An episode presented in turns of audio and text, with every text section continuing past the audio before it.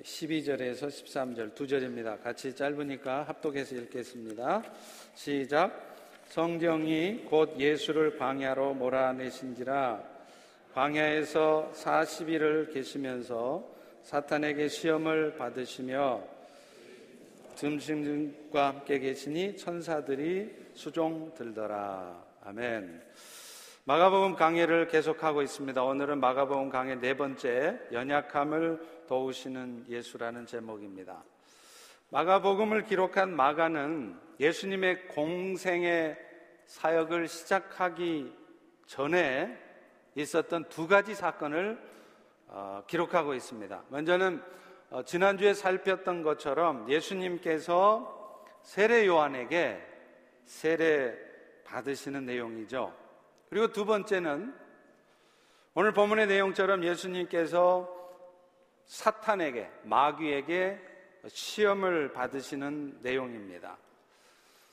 이 두 가지 사건은 사실 예수님께서 하나님의 아들로서 인류를 구원하시고자 하는 그 구원의 사명을 감당하기 위해서 반드시 필요한 일이었습니다. 그래서 마가복음뿐 아니라 마태복음이나 누가복음에도 이 두 가지 사건은 모두 다 기록되어 있습니다. 다만 마가복음은 다른 복음서에 비해서 이 내용을 간략하게 기록하고 있을 뿐입니다. 따라서 이 부분은 보다 구체적으로 그 시험 내용을 서술하고 있는 다른 복음서들을 참조해서 함께 살펴보려고 합니다. 이 공관복음, 마태, 마가, 누가 이 공관복음을 기록한 세 명의 기록자들은 예수님께서 세례를 받으신 다음에 성령님의 인도하심을 따라서 광야로 나갔다는 것을 기록하고 있어요. 오늘 본문도 마찬가지죠. 다 같이 12절을 다시 한번 읽어봅니다. 시작. 성령이 곧 예수를 광야로 내 모신지라, 몰아내신지라. 마가복음 마치 예수님께서 안 가고 싶은데 광야로 안 나가고 싶은데 억지로 성령에 의해서 강권적으로 끌려나간 것처럼 묘사가 되어 있습니다. 그러나 이것은 사실은 성령에 이끌려서 자발적으로 나가신 것을 표현한 거예요. 다른 복음서에는 이 부분이 성령에 이끌려 나가셨다. 이렇게 되어 있습니다. 어찌됐든 지금 예수님께서 광야로 나가셨는데 왜 예수님은 공생의 사역을 시작하기 전에 광야로 가셨을까요? 그것은 그곳에서 40일 동안 금식 가운데 사탄에게 시험을 받으시려고 한 것이었습니다. 오늘 보면 13절을 다시 한번 보세요.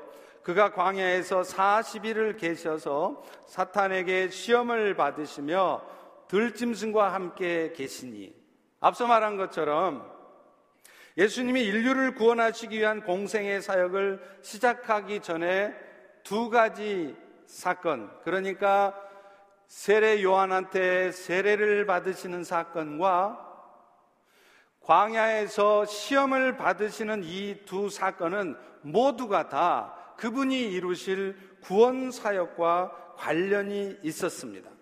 예수님이 광야에서 시험을 받으시는 사건도 마찬가지예요. 예수님은 이 시험을 통해서 무엇 얻으시려고 했느냐?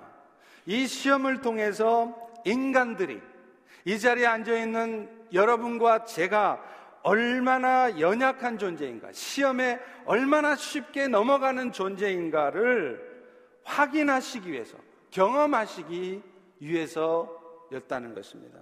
히브리서 4장 15절에도 이렇게 말합니다. 우리에게 있는 대제사장은 예수님이죠. 그분은 우리의 여러분의 연약함을 동정하지 못하실 리가 아니요 모든 일에 우리와 똑같이 시험을 받으신 이로되.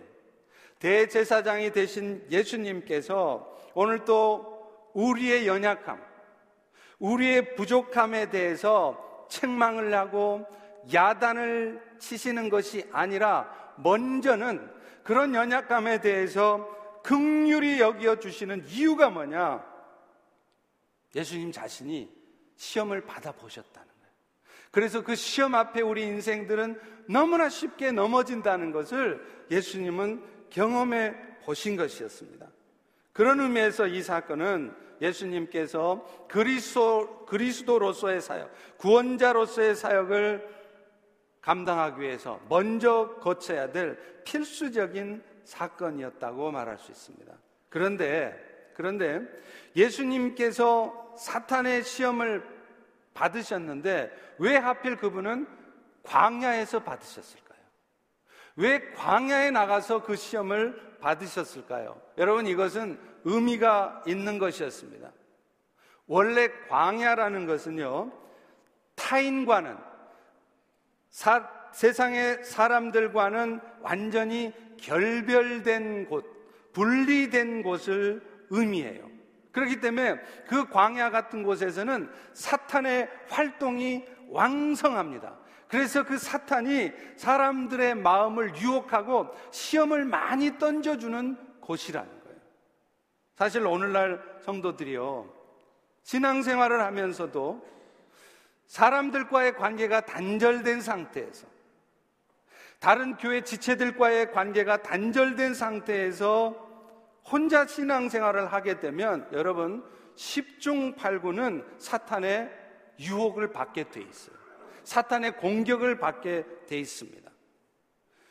들짐승들이, 늑대들이 양을 공격할 때 어떤 양을 가장 먼저 공격할까요?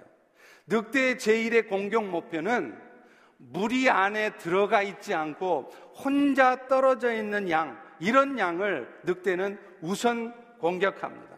마찬가지입니다. 신앙생활을 하면서도 무리에서 떨어져 나와서 혼자 신앙생활하는 성도들은요, 상대적으로 보면 사탄의 공격에 취약해요. 실제로 보면 어찌하든지 그래도 힘들지만 쉽지 않지만 교회 공동체 중심에 들어가서 열심히 신앙생활을 하려고 노력하는 사람들은 오히려 사탄의 시험, 사탄의 공격을 덜 받습니다. 그리고 공격을 받아도 여러 다른 지체들의 도움과 또 여러 사람들의 도움을 통해서 그 공격을 이겨내요. 감당을 해갑니다. 그런데 어떤 이유에서건 어쩔 수 없는 이유에서건 바깥으로만 맴돌면서 신앙생활을 하다 보면 어느 순간 나도 모르게 시험에 든다는 거예요. 먹고 사는 문제 때문에 시험에 들고요. 사람들 때문에 시험에 들고요. 그러다가 마침내는 교회에 시험 들기도 합니다. 광야처럼 혼자 떨어져서 신앙생활을 하기 때문에 그래요. 이제 예수님은 그 광야에서 사탄의 시험을 받을 수밖에 없는 그 광야에서 인생들이 얼마나 연약한가를 이 자리에 앉은 여러분, 우리 모두가 얼마나 연약한 존재인가를 스스로 체험하시기 위해서 시험을 받으십니다. 이 예수님이 받으신 시험은요, 어쩌면 오늘 우리가 시험, 신앙생활을 하면서 겪을 수밖에 없는 감당해야만 하는 그런 시험일 것입니다. 오늘 여러분도 이 시험 중에 최소한 한두 가지는 어쩌면 받고 계실 거예요. 첫 번째 시험은 뭐였냐면요, 재물에 대한 시험이었어요. 예수님께서 처음 받으신 이 재물에 대한 시험은 사실 우리 성도들이 가장 많이 받고 또 가장 많이 쉽게 넘어가는 시험이기도 해요. 사탄은 예수님한테 이렇게 말을 합니다. 네가 만약에 하나님의 아들이라면 이 돌들을 명령해서 떡덩이가 되게 해봐라. 이렇게 유혹을 해요. 마태복음 4장 3절이죠. 시험하는 자가 예수께 나와서 이르되 네가 만약 하나님의 아들이거든 명하여 이 돌들을 떡덩이가 되게 하라. 이에 대해서 예수님이 뭐라고 대답하십니까? 사람이 떡으로만 살 것이 아니요. 하나님의 입으로부터 나오는 말씀으로 사는 것이라. 이렇게 대답합니다. 여러분, 첫 번째 예수님이 받은 시험은 사람들로 하여금 먹고 사는 문제에 얽매이게 하는 그런 사탄의 시험을 말해 줘요. 근데 사실이요. 예수님이 대답하신 것처럼 아무리 우리가 사탄의 시험이 있어도 먹고 사는 문제에 얽매일 수밖에 없어도요. 말씀을 붙들고 살면 결국에는 이 먹고 사는 문제도 우리 주님께서 책임져 주신다는 것을 알게 됩니다. 그런데 그러지 못하면 이 말씀을 붙들고 살지 못하면 사람들은요, 자기 입에 들어가는 것부터 챙기게 되어 있어요. 사실 세상 사람들은 물론이고 신앙생활을 하는 우리 성도들도요, 살다 보면 자기도 모르게 그렇게 됩니다. 먹고 사는 문제가 가장 중요한 것이 돼버려요. 말은 아니라고 그래요. 그런데 사실 삶을 보면 먹고 사는 게 제일 중요한 게 돼 있는 거예요. 그러나 마태복음 6장 33절에 보면 예수님은 분명히 선언하십니다. 하나님의 나라와 의를 먼저 구해봐라. 그러면 이 모든 것을 너희에게 더할 것이다. 하나님의 나라를 위해서 살아가고 있다 보면 이 모든 것, 니들이 먹어야 될 것, 니들이 마셔야 될 것, 먹고 사는데 필요한 것, 사실은 이거 내가 다 준다는 거예요. 어떨 때요? 하나님의 나라를 위해서 먼저 살아가고자 할 때입니다. 말씀을 자꾸 듣고, 말씀을 먹다 보면요, 결국에는 이 세상 전부하고도 바꿀 수 없는 것이 하나님의 나라라는 것을 확인하게 돼요. 세상 멋있게 폼나게 살아봐야 결국 이 세상은 끝나는 것이고 우리에게 남는 것은 결국 영원한 나라라는 것을 말씀을 붙들고 살 때 알게 됩니다. 그리고 그 영원한 하나님의 나라를 확신하는 사람은 결국 하나님의 나라를 위해서 살게 돼 있습니다. 비즈니스를 해도 직장 생활을 해도 공부를 해도 가르쳐도 무엇을 위해서냐? 내 자신을 위해서가 아니라 사실은 하나님 나라를 위해서 자기의 몸과 마음을 드리게 되어 있다는 거예요. 그리고 그렇게 하면 결국 우리의 삶에 필요한 나머지는 하나님께서 책임지신다는 것을 우리는 경험하게 되는 거예요. 그래서 지금 예수님께서도 너희가 떡으로 사는 게 아니라 물질로 사는 게 아니라 사실은 여호와의 입에서 나오는 하나님의 말씀으로 산다는 얘기를 하시는 거예요.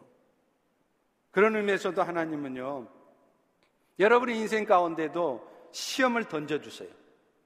하나님이 일부러 여러분들이 살기 힘들게 만드시는 거예요. 여러분을 너무나 사랑하신다고 하시는 하나님이 여러분이 아무리 노력해도 먹고 사는 일들이 여러분의 뜻대로 되지 않게 만드십니다. 신명기 8장 2절과 3절에 분명히 나와 있어요. 너의 하나님 여호와께서 이 40년 동안을 네가 광야길을 걷게 하신 것을 기억해라. 왜 그렇게 했느냐? 그것은 결국 너를 낮추시고 그런 광야 생활 속에서도 너를 테스트해 본다는 거예요. 그래서 네 마음이 어떤지 이런 어렵고 힘든 상황에서도 하나님의 말씀대로 살려고 하는지 아니면 말씀이고 먹어 지금 내 먹고 사는 게 더 중요하지 하고 그렇게 하는지를 하나님이 보시겠다는 거예요. 그리고 결국 이 과정 속에서 너를 낮추고 너를 줄이게도 하지만 너도 알지 못하던 만나를 통해서 너를 먹여 주심으로 말미암아 결국 우리가 먹고 사는 게 떡으로 사라지는 게 아니라 하나님의 입에서 나오는 말씀으로 산다는 것을 너희들한테 깨닫게 해 주시겠다는 거예요. 사랑하는 성도 여러분, 하나님께서는 이스라엘 백성들을요 테스트도 하시고 훈련도 하셨어요. 그 훈련 내용이 뭐냐? 하나님을 따라 사는데 하나님을 따라가는데도 먹고 사는 게 힘들어지는 거예요. 아니, 말씀대로 순종하고 살아면 잘 살아야 될 거 아니에요? 일이 잘 돼야 될 거 아니에요? 그런데 잘 안 됩니다. 분명히 하나님의 인도하심을 따라 사는데도 오히려 먹고 사는 게 퍽퍽해지고 힘들어진다는 거예요. 이게 하나님의 훈련이라는 것입니다. 그런데 그렇게 하신 이유가 뭐냐? 결국 그들로 하여금 사람이 먹고 사는 게 떡으로 사라지는 거 아니라 하나님의 은혜로 특별히 하나님이 주시는 여러분 귀에 오늘 또 들려주시는 하나님의 말씀으로 산다는 것을 여러분들의 삶에도 확인시켜 주고 싶으시다는 거예요. 실제로 그들은 광야 생활 중에 하늘에서 내려오는 만나로 먹고 살았어요. 그들이 광야 생활하면서 열심히 밭 갈고 꽃갱이질하고 씨 뿌리고 그렇게 해서 먹고 살지 않았습니다. 하늘에서 만나가 내려왔어요. 그런데 그 만나는 사람들이 자기 힘으로 얻어낸 게 아니라 하늘에서 하늘에서 내려왔다는 것이고 그것도 딱 하루 분량만 주어졌다는 것이죠. 이것은 의미하는 바가 있습니다. 우리의 먹고 사는 일이 사실은 우리가 노력 안 해도 되는 것은 아니에요. 열심히 우리가 노력해야죠. 그러나 궁극적으로는 하나님께 달려 있다는 것을 알려 주시려고 하는 거예요. 그리고 그렇게 살면서도 너무 욕심내며 살지 말라는 거예요. 하나님께서 일용할 양식, 매일매일 굶지 않게 해주시는 것에 만족하게 살라는 것입니다. 그리고 더 중요한 것은요, 신명기 8장 4절에 보면 하나님은 이렇게 결론을 짓고 계세요. 그렇다 할지라도 하나님이 그렇게 너희를 훈련하는 어려운 시간 동안에도 너의 의복이 헤어지지 아니었을 것이다. 너의 발이 부르트지는 않았을 것이다. 이스라엘 백성들 시험하시느라고 테스트하고 훈련하시느라고 힘든 시간 먹고 살기 힘든 시간을 주실지라도 그렇다고 그래서 여러분들 인생이 발이 부르터지고 여러분들의 의복이 아주 남루에서 다 헤어질 정도로 그렇게 그렇게 가난하게 그렇게 힘들게 안 하신다는 거예요. 오늘날 우리도 마찬가지예요. 여러분 우리 사는 게 우리 노력으로 사라지는 것 절대 아닙니다. 결국에는 결국에는 하나님의 은혜로 사라지는 거예요. 그리고 심지어는요, 먹고 살 길이 막막한 상황에 처해도 하나님의 말씀을 붙들고 살아가잖아요. 사실 겁날 거 없어요. 그리고 실제로 곧 굶어 죽을 것 같아도 여러분 걱정 마세요. 절대로 그렇게 되지 않습니다. 심지어는 의복이 헤어지게 하지도 않으신다 그랬어요. 저도 목회하면서 참 이런 것들을 많이 경험했어요. 중국에서 선교사로 살아갈 때도 한국에서 담임 목회를 할 때도 그랬습니다. 통장의 잔고가 밸런스가 항상 풍성하게 뭐 몇만 불씩 뭐 몇 천만 원씩 그렇게 있지는 않았습니다. 그러나 그렇다고 그래서 통장의 잔고가 제로 상태로 내려간 적도 없었어요. 선교하면서도 후원금이 없어서 꼭 해야 될 선교 사역을 못한 적도 없었습니다. 있잖아요. 그 일이 꼭 되어져야 될 일이, 일입니까? 그러면은요, 하나님은 생각지도 못한 사람들, 저 사람은 나를 도와주지 않을 거야, 나 후원 안 할 거야, 그런 교회, 그런 사람들의 도움을 통해서 공급해 주세요. 그야말로 만나를 하늘에서 내려주셨던 것처럼 하늘에서 뚝 떨어지게 하시더라고요. 그렇다고 여러분, 제가 만나만 먹고 살지도 않았습니다. 만나만 먹으면서 그렇게 힘들게 힘들게 가난하게 가난하게 힘들게 힘들게 그렇게만 살지 않았어요. 하나님은요 가끔은 특식으로 매출하기도 주시더라고요. 뜻하지 않게 공급해 주시는 것들로 저도 여러분들처럼 나름대로 여행도 다닐 수 있었고요. 나름대로 삶의 여유도 즐길 수 있었어요. 미국에 와서도 마찬가지입니다. 살아가면 살아갈수록 사역을 해가면 해갈수록 저는 이 모든 것들이 결국에는 하나님이 하신다는 것을 느끼게 됩니다. 문제는요, 하나님께 있지 않습니다. 문제는 우리 자신에게 있어요.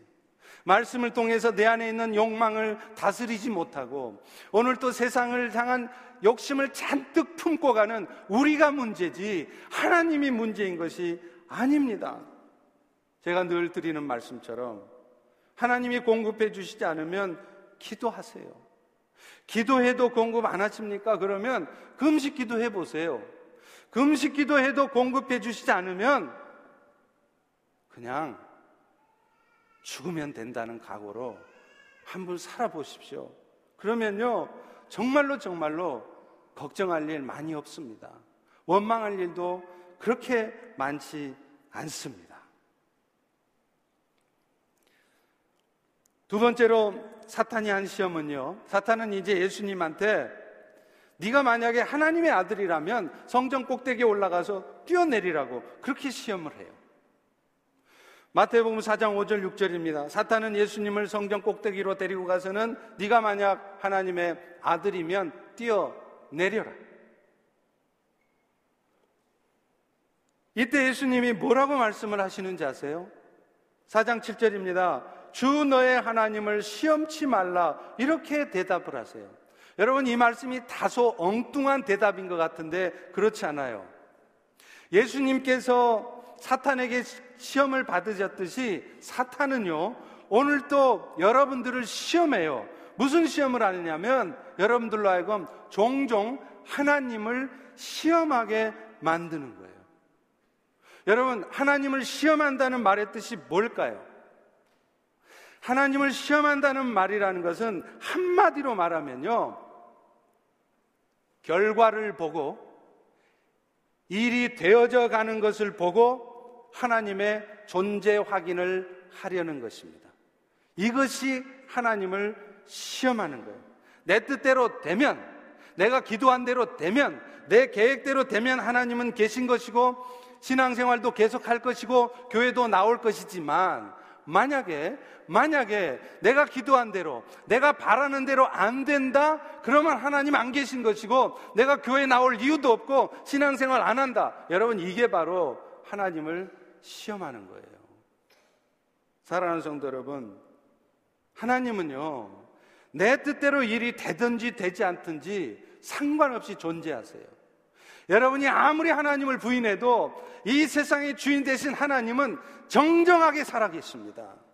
그런데 우리는 나의 의사와는 상관없이 존재하시는, 이미 존재하시는, 영원부터 영원까지 존재하시는 하나님을 내 생각대로, 내 삶의 형편대로 인정했다가 안 했다가, 이렇게 하는 거예요. 이게 하나님을 시험하는 겁니다. 출애굽기 17장에 보면요. 이스라엘 백성들이 하나님을 시험하는 내용이 나와요. 이스라엘 백성들이 하나님이 이끄시는 일정을 따라서 갑니다. 자기 욕심 따라 간 거 아니에요. 분명히 하나님이 이끌어 주시는 대로 따라갔습니다. 그런데 어떤 일이 벌어지느냐? 르비딤에 갔더니 마실 물이 없는 거예요. 아니, 하나님 따라서 갔으면, 하나님이 말씀하신 대로 했으면, 물도 있고, 먹을 것도 있고, 다 있어야 되잖아요. 그런데 없는 거예요. 그때 여러분, 이스라엘 백성들이 어떻게 합니까? 금방 원망을 해요. 자기들을 이끌어왔던 모세를 원망합니다. 그런데 재밌는 거는요, 이런 변덕쟁이 이스라엘 백성들을 보고 하나님이 화를 내시지 않습니다. 예, 이놈 자식들. 내가 너희들한테 해준 게 얼만데, 너희들을 구원시켜 준 게 얼마나 큰 은혜인데, 그거 하나 가지고 시험 들어? 이렇게 안 하세요. 그러면서 그들에게 반석에서 샘물이 나오게 해주세요.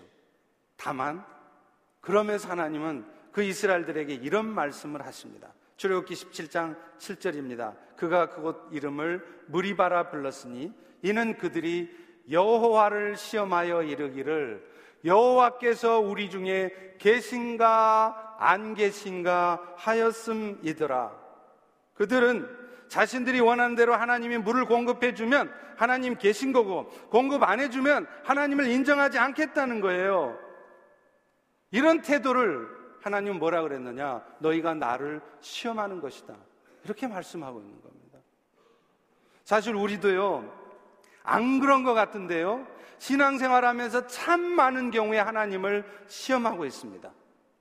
뭔 일이 내가 원하는 대로 되잖아요? 그럼 하나님 계신 거고요. 안 돼 봐요. 금방 시험 들어가지고 하나님 안 계신 것이고 이런 놈 하나님 믿을 필요도 없고 교회도 나갈 필요도 없어. 이렇게 돼요. 사실은 저도 그랬습니다.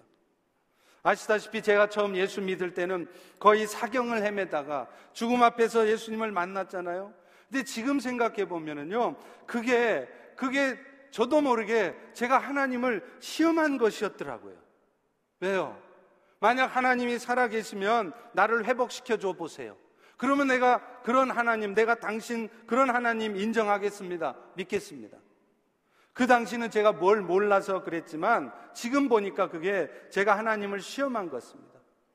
극히 미미한 아무것도 아닌 피조물에 불과한 내가 감히 하나님을 향해서 내 뜻대로 해주시면 당신은 존재하는 것이고 내 뜻대로 안 해주면 당신은 존재하지 않는 것이다? 이게 하나님의 입장에서 얼마나 가소로운 것이겠어요. 여러분, 당랑 거철이라는 말 아세요? 사진 한번 보여줘 보세요. 당랑이라는 게 한자 말로 사마귀예요. 그런데 이 사마귀가 무슨 짓을 하느냐? 큰 수레 앞에서 두 발을 탁 쳐들고서 꼿꼿이 서 있는 거예요. 한번 해보자는 거죠.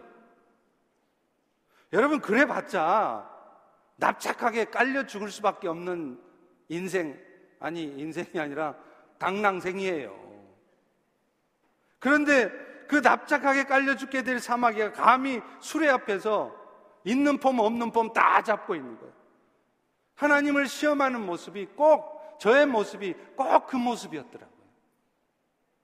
그러나 하나님은 그런 저를 극률이 여겨 주셔서 저의 영혼을 구원하시기로 작정하셨기 때문에 정말 까불고 있는 정말 가소로운 저를 회복시켜 주셨습니다. 그런데 사실은 이런 저의 모습이 하나님을 시험하는 모습이었어요. 여러분, 우리도 인생의 고통스러운 문제 앞에서 하나님께 도우심 구할 수 있습니다. 구하십시오. 그러나 기억하세요. 그 과정에서 하나님을 시험하셔서는 안 됩니다. 내가 바라는 대로 기도한 대로 문제가 해결되면 하나님이 인정하고 교회도 계속 나올 것이고 만약 내 뜻대로 안 되면 신앙생활 끝이다. 내가 왜 교회 나와? 이렇게 하고 있으면 여러분 하나님을 시험하시는 거예요.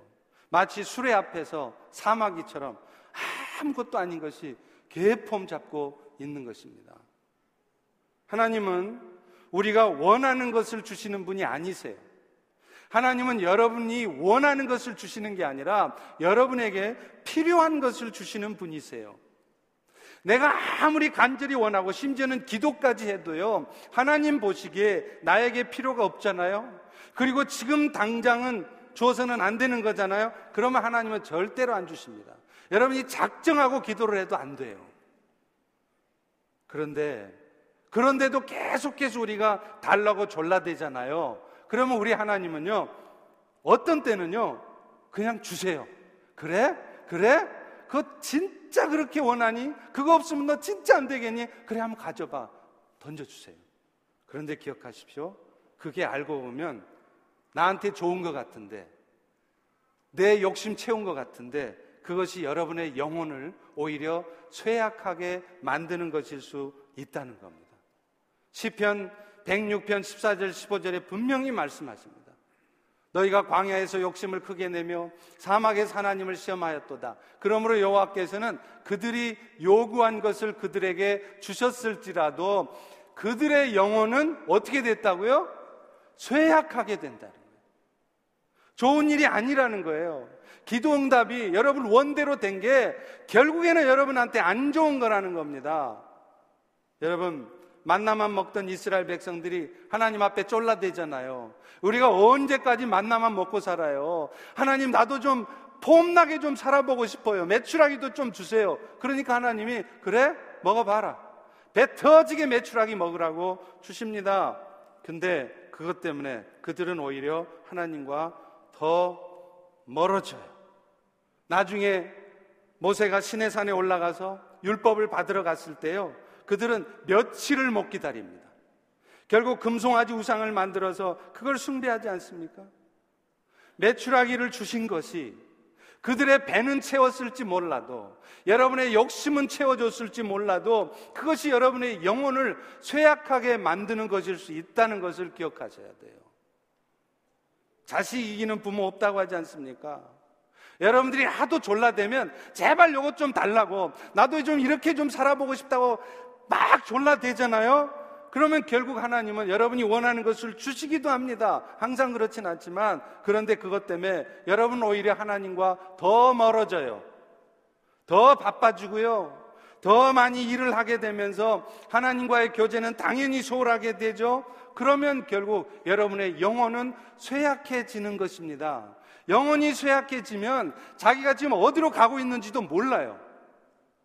자기가 살고 있는 인생이 지금 살아가고 있는 모습이 올바른 모습인지 잘못된 삶인지 잘하고 있는 삶인지조차 분간을 못해요. 그래서 죽어라고 일하고 삽니다. 그러다가 그러다가 그러다가 어느 순간 떡 큰일이 터지는 거예요. 건강을 잃게 될 수도 있고요. 삶의 방향을 잃어버릴 수도 있습니다. 결국 바라던 것을 얻은 것이 오히려 독이 된다는 것을 의미하는 거예요. 그래서 하나님은요, 여러분들이 원하는 것을 주지 않으실 때가 있습니다. 뭘 원하시는지를 몰라서가 그게 아니에요. 다 하세요. 여러분을 위해서 안 주시는 거예요. 그런데 그런 하나님의 의도를 알지 못하면서 우리는 감히 하나님하고 딜을 해요. 백딜. 하나님하고 흥정을 하려 든다는 거예요. 내 뜻대로 되면 하나님 인정하고 내가 교회도 나올 것이고 내 뜻대로 안 되면 하나님 인정 안 하고 교회도 안 나겠다. 여러분 그래봐야 그래봐야 결국 결국 내 손해입니다. 하나님을 떠나 살면요 절대로 되는 일이 없게 돼 있습니다. 일은 더 안 되고요. 여러분의 인생은 더 힘들어질 수 있어요. 그러니 하나님을 시험하지 마십시오. 우리의 필요를 구할 수는 있지만 그 응답을 갖고 하나님의 있네 없네 하나님이 나를 사랑하시네 안 사랑하시네 그렇게 말씀하시지 마세요.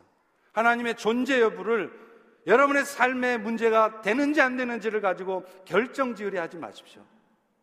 우리가 하나님의 시험을 받는 것이지 우리가 하나님을 시험할 수는 없기 때문입니다. 지금 이 시간 여러분 중에도 아마 열심히 하나님을 시험하고 계시는 분이 계실 것 같아요. 그런 분이 계시다면 지금 이 시간 회개하십시오. 그리고 여러분의 마음을 다시 겸손하게 하나님 앞에 돌이키십시오. 세 번째로요.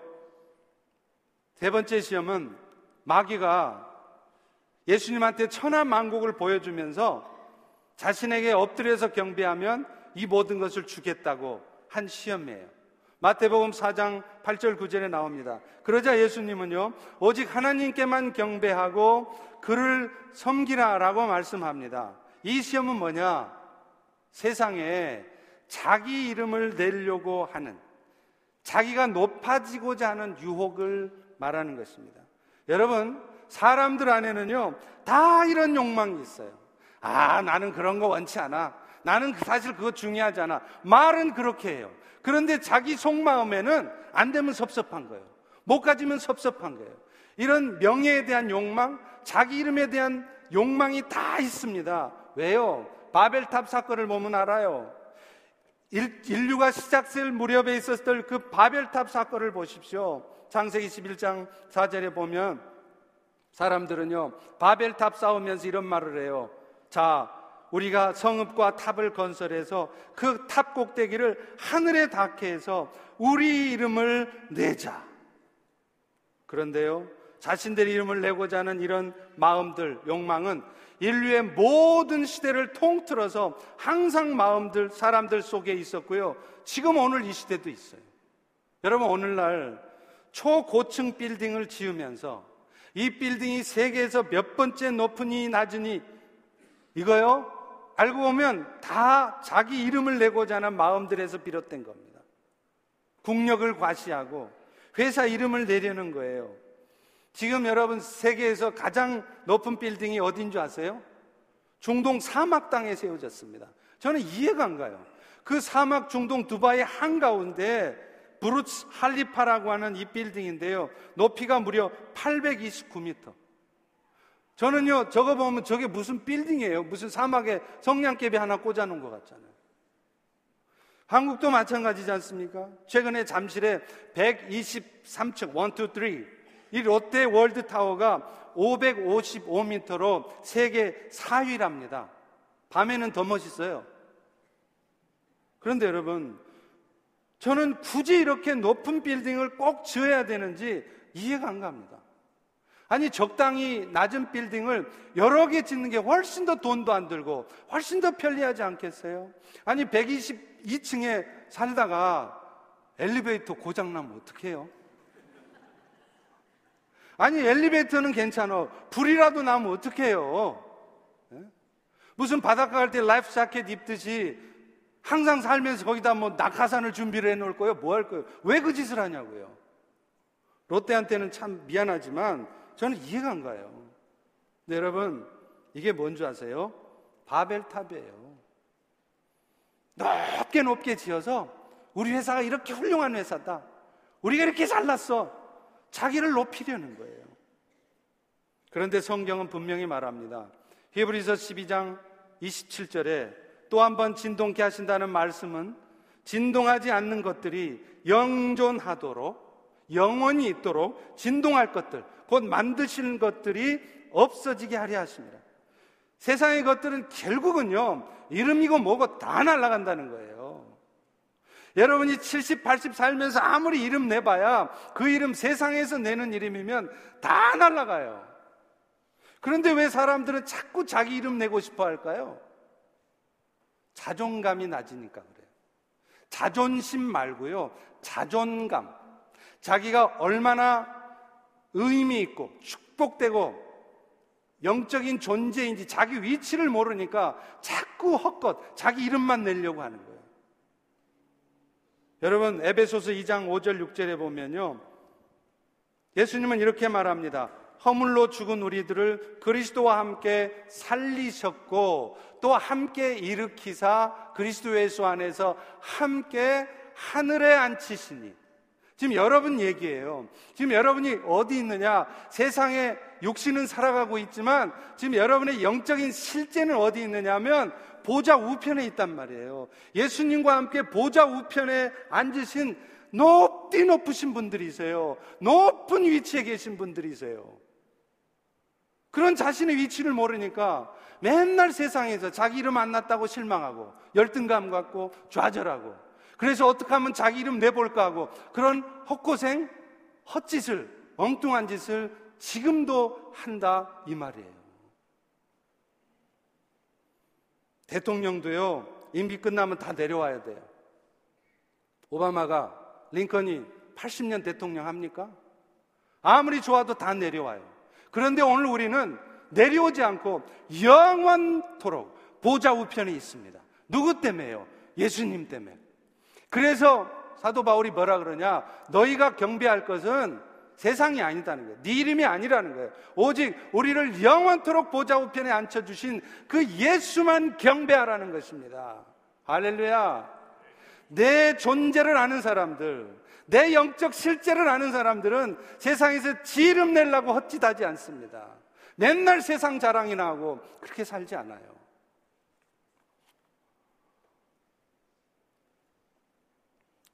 세상도 그렇지만 교회 안에서도 마찬가지입니다. 교회 안에 직분이 있습니다. 그런데 자칫요, 이 직분이 마치 계급처럼 여겨질 수 있다는 것을 아셔야 돼요. 사실 중직이라는 것은 더 많이 섬기라고 더 무거운 책임을 지어주는 겁니다. 그런데 우리는 안타깝게도 자기도 모르게 이렇게 돼요. 그 직분이 계급처럼 인식이 되는 수가 있다는 거예요. 그런데 여러분, 이런 마음은 사실은 사탄이 주는 마음입니다. 우리는 교회에서 어떤 직분으로 살든지, 세상에서 어떤 직업으로 살든지, 내가 어떤 위치에서 살든지 그것 중요하지 않다는 걸 아셔야 돼요. 여러분이 주님 앞에 섰을 때 주님이 너 변호사로 살다 왔니? 의사로 살다 왔니? 네 직업 뭐였니? 안 물어봅니다. 네 직급이 과장이었어, 부장이었어, 사장이었어 안 물어봐요. 근데 오늘 우리는 그게 중요하단 말이에요. 내 존재를 모르니까 그래요. 그런 것들이 나도 모르게 소중하게 느껴지고요. 그것 때문에 시험 들고 그것 때문에 폼 잡고 살고 계시다면 여러분은 지금 사탄에게 시험 들어 있는 것입니다. 어제 아침에 절가방 우수 씨라는 그 영화를 만든 윤학열 감독이 중국집 짜장면 배달원이었던 김우수 씨에 대한 얘기를 간증해 주시더라고요. 정말 은혜 받았습니다. 날 때부터 고아로 태어나서 그래서 결국 삐뚤어진 인생 살 수밖에 없었고 감옥에 들어갑니다. 근데 감옥에 들어가서 예수님을 만나요. 어떻게 만났느냐? 저 같은 목사가 그럴듯하게 입으로 발려주는 그런 복음 듣고 예수 믿은 게 아니라 감옥 밖에서 어떤 사람이 보낸 아주 하찮아 보이는 격려의 편지, 칭찬의 편지, 그거 하나 때문에 그가 예수를 믿어요. 그리고 나서 출소한 다음에 그 예수님이 너무 고맙고 감사해서 한 달에 70만원 받으면서 한 달에 600불 받으면서 고시원에서 생활하면서 짜장면 배달을 합니다. 그런데 이분이 그 받은 700불, 600불 중에 거의 한 3분의 1, 거의 절반을 30만 원을 300불을 자기보다 더 어려운 사람을 위해서 돕는 데 써요. 그래서 다섯 명의 어린 아이들을 후원을 합니다. 이 소식을 듣고 이명박 대통령이 그런 훌륭한 사람이라면 칭찬해 줘야 되겠다고 청와대로 불렀습니다. 그러니까 주변의 사람들이 그렇다는 거죠. 아니 청와대 가서 대통령까지 만나면 너 그렇게 후줄근한 그런 모습으로 갈 수 있냐? 이 틈에 좀 양복이라도 하나 사서 깨끗하게 하고 가라. 그랬더니 그가 뭐라 그런지 아세요? 내가 내가 대통령한테 잘 보여서 득될 게 뭐 있습니까? 그러면서 그는 내가 양복 사보 입을 이 돈 가지고 한 명의 아이라도 더 도울 수 있다는 거예요. 여러분, 이게 정말 사람의 이름을 내려고 사는 게 아니라 하나님만 경배하면서 하나님만 높이려고 하는 삶의 모습이 아닐까요? 저는 우리 펠로시교회 성도들이 이런 삶을 살 수 있기를 축원합니다. 그런데 안타깝게도 제가 아무리 이렇게 축원을 해도 그렇게 못 사시더라고요. 사실 근데 그거는 여러분만 탓하는 게 아니라 저도 그래요. 저도 순간순간 이런 시험이 다가와요. 그래서 마음에 또아리를 틀고 뱀처럼 아주 제 마음속 깊은 곳에 또아리를 똘똘똘 뚫고서 그, 그 다로운 욕심을 그 욕망을 던져내기가 힘들어요. 계속 제 마음을 괴롭혀요. 아마 여러분도 그러실 거예요. 근데 우리 주님은 그런 여러분의 형편을 이미 다 거예요. 여러분 실력이 그것밖에 안 되는 것을 이미 아신대요. 우리 주님께서 공생의 사역을 시작하기 전에 사탄에게 직접 시험을 받으신 이유도 이것입니다. 앞서 읽었던 것처럼 히브리서 4장 15절 16절처럼 그분은 우리의 연약함을 동정하지 못하실 리가 아니시오. 부정의 부정은 강한 긍정이잖아요. 그러니까 그분은 여러분의 연약함을 아주 아주 very very 불쌍히 여겨 주신다는 거예요. 막 야단이나 치고 이놈 자식들 말이야. 내가 너희를 위해서 어떤 큰 희생을 했는데 니들이 그런 시험 작은 거 하나도 못 이겨? 니들이 그 따위로 살면서 그리스도이냐? 이렇게 안 하신다는 거예요. 그런 여러분들의 연약감을 이해하시고 불쌍히 여겨주시고 더 놀라운 것은 그런 여러분들을 돕기 원하신다는 겁니다. 어떤 성도님이 참 힘든 상황에서 깊은 기도 가운데 주님이 보여주셨던 환상에 대해서 말씀을 나눠주시더라고. 그렇다고 여러분 너무 환상에 대해서 환상을 가지시기 마시기 바랍니다. 근데 그 그분이 봤던 환상이 뭐냐면 시냇물에 띄워진 조그만 종이배의 모습이었대요. 큰 파도도 아니고 조그만 물결에도 흔들리는 그 종이배가 마치 자신의 모습 같더라는 거예요. 그런데 가만 보니까 그 종이배 주위에 아주 커다란 손이 그 종이배를 둘러싸고 있었다고 합니다. 그 손이 누구 손이겠어요? 그 종이배가 큰 물결 때문에 넘어지지 않도록 보호하고 있는 주님의 손이었을 것입니다. 그 모습을 보는 순간 그분은 그 조그만 물결에도 흔들릴 수밖에 없는 나를 불쌍히 여겨서 나를 도우시려고 큰 손으로 애워싸고 나를 지켜주시는 그 주님의 손을 보면서 너무나 큰 위로와 힘을 얻었다는 거예요. 그래서 한동안 그 환상 때문에 그 어려움을 이겨낼 수 있었다는 거예요. 여러분, 우리는 시험에 빠지면요. 하나님께서 이런 나의 연약한 모습 때문에 나에게 더 힘든 상황을 주시진 않을까 하는 두려움을 갖습니다. 물론 하나님 우리를 깨닫게 하기 위해서 고통이나 위기를 주실 때도 있죠. 그러나 항상 그렇지는 않으세요. 어떤 때는요, 내가 나를 알아. 내가 한 짓을 내가 알아. 그래서 이럴 때는 내가 야단 좀 맞겠구나 싶은데 오히려 야단을 치는 게 아니라 일이 더 잘 돼요. 왜 그럴까요? 우리 주님은 우리를 먼저 극률이 여기시기 때문에 그래요. 그래서 어떤 때는 책망하는 것보다 위로가 더 필요하다고 생각되면 책망 대신 위로를 주세요. 일이 더 잘 되게 하세요. 그러면 우리는 그런 주의 은혜가 너무 황송해서 오히려 책망받았을 때보다 더 겸손하게, 더 주님 앞에 온전한 삶을 살게 되는 것입니다. 이런 이유 때문에 오늘 또 주님은 우리를 불쌍히 여기세요. 책망하고, 벌 주고, 징계하시고, 야단치기 전에 먼저 우리를 불쌍히 여기십니다. 그러니 그런 주님 앞에 우리가 할 수 있는 일이 뭡니까? 있는 모습 그대로 주님 앞에 나가시는 거예요. 제발 여러분의 모습을 위장하지 마세요. 안 그런 척, 안 힘든 척, 그러지 마세요. 아프면 아픈 대로요. 화나면 화난 대로 주님 앞에 가세요. 주님이 도대체 이렇게 하실 수 있어요? 왜 나한테 이렇게 하시는 거예요? 사람한테는 화내지 마십시오. 그러나 주님 앞에는 화내셔도 돼요. 마음껏 푸십시오. 그러면 주님은 그런 여러분을 보시고 내 이놈 자식, 내 이놈 자식 야단치시는 것이 아니라 그래, 그래, 내가 네 마음을 알아. 내가 너를 도와줄 거야. I know your heart. 그러면서 여러분을 불쌍히 여겨주십니다. 그리고 여러분이 그 어려움에서 벗어나실 수 있도록 여러분의 마음을 만져주시고 여러분의 마음을 붙들어 주시고 여러분의 삶의 문제를 해결하시는 분이세요.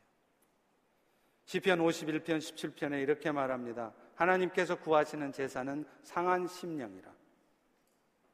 상하고 통해하는 마음을 주께서 멸시하지 아니하시리라. 여러분 마음이 아프세요? 그러면 그 아픈 마음에 혼자 주저앉아서 울지 마세요. 무너져 있지 마세요. 그 무너진 마음을 갖고 주님 앞에 가십시오. 그리고 주님께 있는 그대로 고백하세요. 주님, 주님, 저 힘들어요. 주님, 저를 좀 도와주세요. 주의 은혜가 아니면 저는 이겨낼 수 없습니다. 그러면 주님은 그런 여러분의 연약함을 감싸 안아 주십니다. 사랑하는 내 딸아, 내 아들아, 내가 네 아픔을 안다. 그래, 내가 도와줄게. 이런 은혜를 경험하시기를 주의 이름으로 축원합니다. 우리 다 앞집 주님 보좌 앞에 나아가 우리 같이 한번 찬양하고 기도하겠습니다.